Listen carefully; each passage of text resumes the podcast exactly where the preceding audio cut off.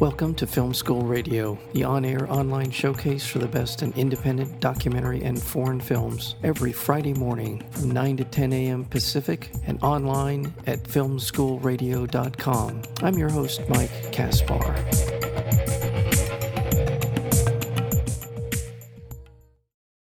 Filmed in Welsh, The Feast follows a young woman serving privileged guests at a dinner party in a remote house in rural Wales. The assembled guests do not realize they are about to eat their last supper.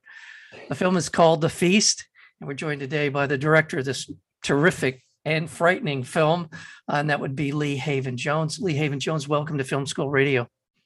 Thank you very much. Nice to be here. Thank you for being here. Uh, I love these kind of movies for a lot of reasons. Uh, I think the uh, the part of the film that is scary and uh, puts us in a in a different place in terms of our comfort zone also afford you as a filmmaker the ability to show us things that we might not normally take in as film goers and, and film lovers. And this film does that beautifully. Uh, tell me a little bit about what inspired you and Roger Williams, your your writer, to embark on this journey. Um, well, I guess uh, it's sort of the the three P's in a way. Um, one is one P is passion, and that's a passion for both uh, horror films. We were both massive horror buffs, basically. Uh, particularly, actually, when I was a, a, teenager and probably watching films that I shouldn't watch when I was a, a child. Passion for horror. Um, and also passion for Wales and for the culture and for the language and for the stories that are here um, that I don't think have been seen on a global stage before. And um, so it was it was passion about those two things. Uh, the second P, I guess, was pragmatism, and that goes back to the horror genre. You know, it seemed to me that in order to get our little uh, story about Wales into the world, um, we could use the horror genre almost as a Trojan horse, I guess, to kind of get it out to that huge audience that exists for horror um, across the world. It, it, seems to me that horror is one of those genres that really does sort of transcend cultural difference. And then the third P is a, a sense of politics. You know, I was kind of keen to make a statement to the world about uh, contemporary Wales and about our history as a, as a nation, but also to make a point about about our, our state as humanity and about the, the that sort of looming climate crisis that is facing us all at the moment. So yeah, it was it was those things that kind of in, influenced us both to to conceive of this piece and then to um to direct it and to make it into the film that you have just seen. I have not seen very many films that have used the Welsh language all the way through. And I was struck by how distinctive and different it is from what we know as English. Uh, I didn't translate very many words that I heard that sounded familiar to me. Yeah. I had no idea that it was such a distinct language. And thank you for this. This is just something, I mean, truly, I had no idea uh, that the language has managed to be so insulated. Yeah, yeah, yeah. It's quite, it's quite a remarkable story. I mean, in itself, you know, uh, Welsh was, or a form of Welsh was uh, throughout Britain before the arrival of the Anglo-Saxons, and of course, then the the English language kind of forced Welsh into Wales and then uh, into Scotland and to Ireland and to Brittany. Um, so that that's the history of it. But yeah, it is a it is a separate language, and it bears no resemblance to English, which is which is quite remarkable. It really is. There, there are a couple of things that I want to talk about in terms of the storyline. It is a folk tale and is this a is this the basis of this story a familiar folk tale uh, within Wales, or is it something of a, a hybrid of how? A, yeah, it's. I mean, it's a. It's it's very much conceived of. It's a contemporary um, fairy tale in a way. It's a contemporary uh, parable. Um, but in terms of uh, the the storyline and the narrative, I guess it sort of uh, in the nicest possible way, it cannibalizes kind of different story strands from Welsh folklore. I guess the one story that we we are we we did reference when we wrote the character of Cadi was um, a story that exists within um, a, a, sequence of stories called the Mabinogion, which date back to sort of the 1300s, and, and one story in particular, which is called Blodeuwedd. It's this is about a, a woman made of flowers.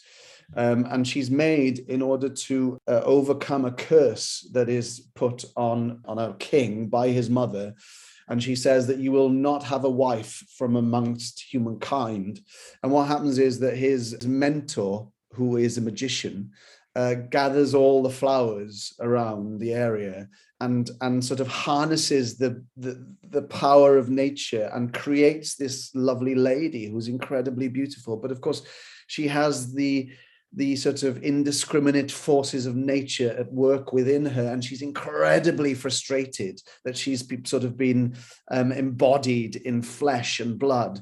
And uh, she ends up uh, killing her husband actually. Um, so it was it was the character of Blodeuwedd that sort of i guess that kind of uh, inspired the character of Cadi, but it's it's not a retelling of that tale in any way, um, and it and it draws on other sort of aspects. I mean, there's something inherently horrific about the about the folklore and the and the and the legends and the tales of Wales.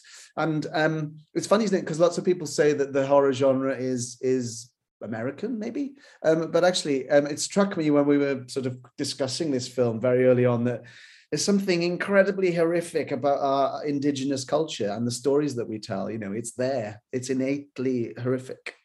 I want to go back to that. I will. I will pick up that thread later on because I think it's important to discuss that in the context of this film and just the general idea of this folklore uh, and its continuing hold it has over us as human beings.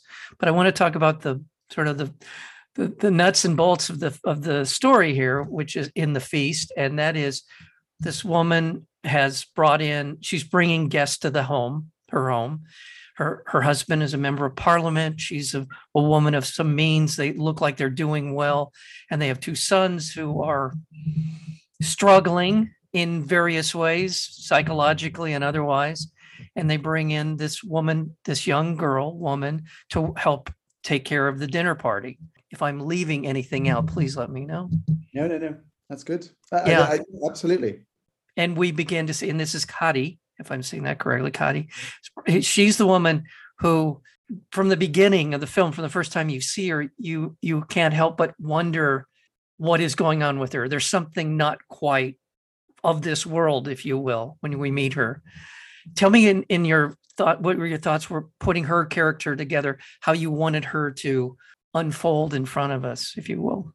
Yeah, I mean, she presents as you've rightly said, um, as an innocent, when we find her, she um, she's late. She has wet hair, and she enters into this sort of uh, rather forbidding structure that is sits in the landscape. The house is quite remarkable in that it sits in the landscape almost like a bunker, as if it's come from outer space and has kind of landed in this natural area. Yeah, she she she's almost like a scared little animal. I mean, there's a scene in the in the piece very early on where um, she she tries to escape because some dead rabbits are presented by the husband of the house to the wife and she sort of tries to escape and and she herself is a bit like one of those rabbits you know in the headlights so constantly i'm trying to um, portray her as this innocent but with an edge. I guess one of the films that influenced me in that regard was Under the Skin by Jonathan Glazer, you know, in which uh, sort of an alien is uh, sort of deposited on Earth, and in a sense, Cadi is a bit like that character. You know, she she she comes with no history in a way, and that's how we see her as this sort of blank canvas, experiencing this family and this environment, this house for the first time if you don't mind my interjecting, she feels like a, uh, the manifestation, a representation of our perception of nature in the sense that she is, to our eyes, innocent.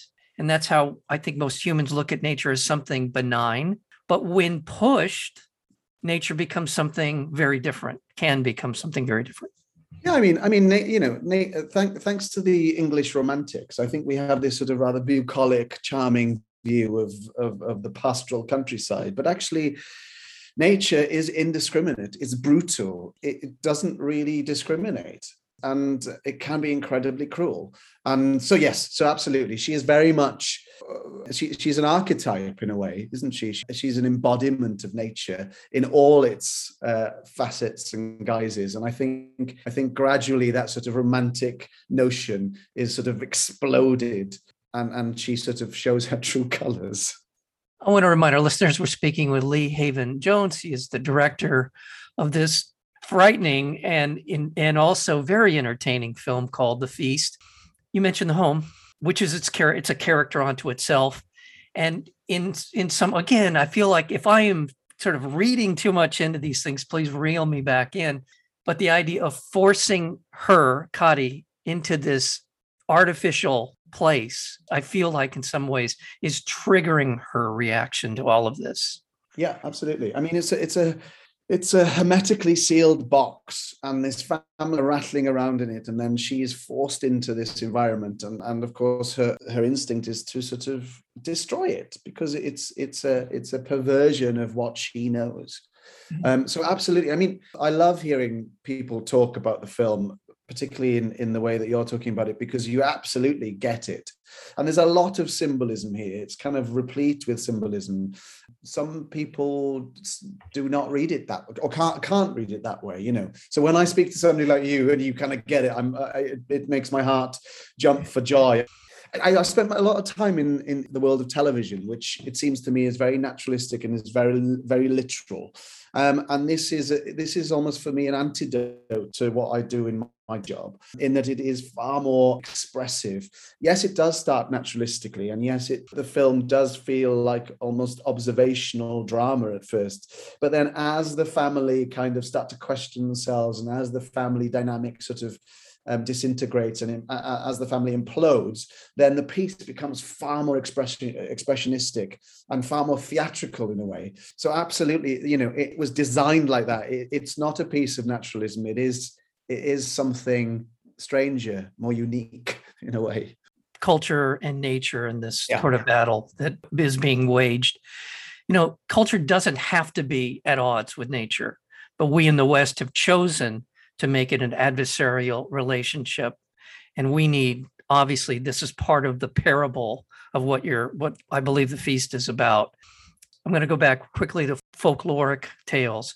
I think when these were created, th- this was the best way to understand the world around them. That the forces of nature were, in a scientific sense, beyond their realm of understanding, but they knew it was something powerful and intricate to their lives. And folk tales, help explain it in the same way the Bible helps us explain whatever it is that it and I just I love them now. I've become becoming such a fan of folk tales that because I think we're going we have to go back to that. In, yeah, in a sense, we don't have yeah. to abandon our science, scientific mindset, but we need to go back to them. I think so. I, th- I think it's in the simplicity of it. That's what really yeah, appealed to me about this sort of storytelling and yet within the simplicity there's a complexity right and I, and I, and I love that and it does put an order on the universe and it, it that's what that's what folk tales are about you know they're they're usually warnings aren't they this is a contemporary um, morality tale that is about the importance of being true to yourself and your people and uh, gives a stark warning against the consequences of greed and avarice i mean very simply that's what this tale is well, I think you've picked a wonderful vehicle, horror, to be able to tell your tale. Thank you so very much for this film, The Feast. We've been talking with Lee Haven Jones, the director of The Feast. Lee Haven Jones, thank you so very much. Thank you very much, Mike. Thank you.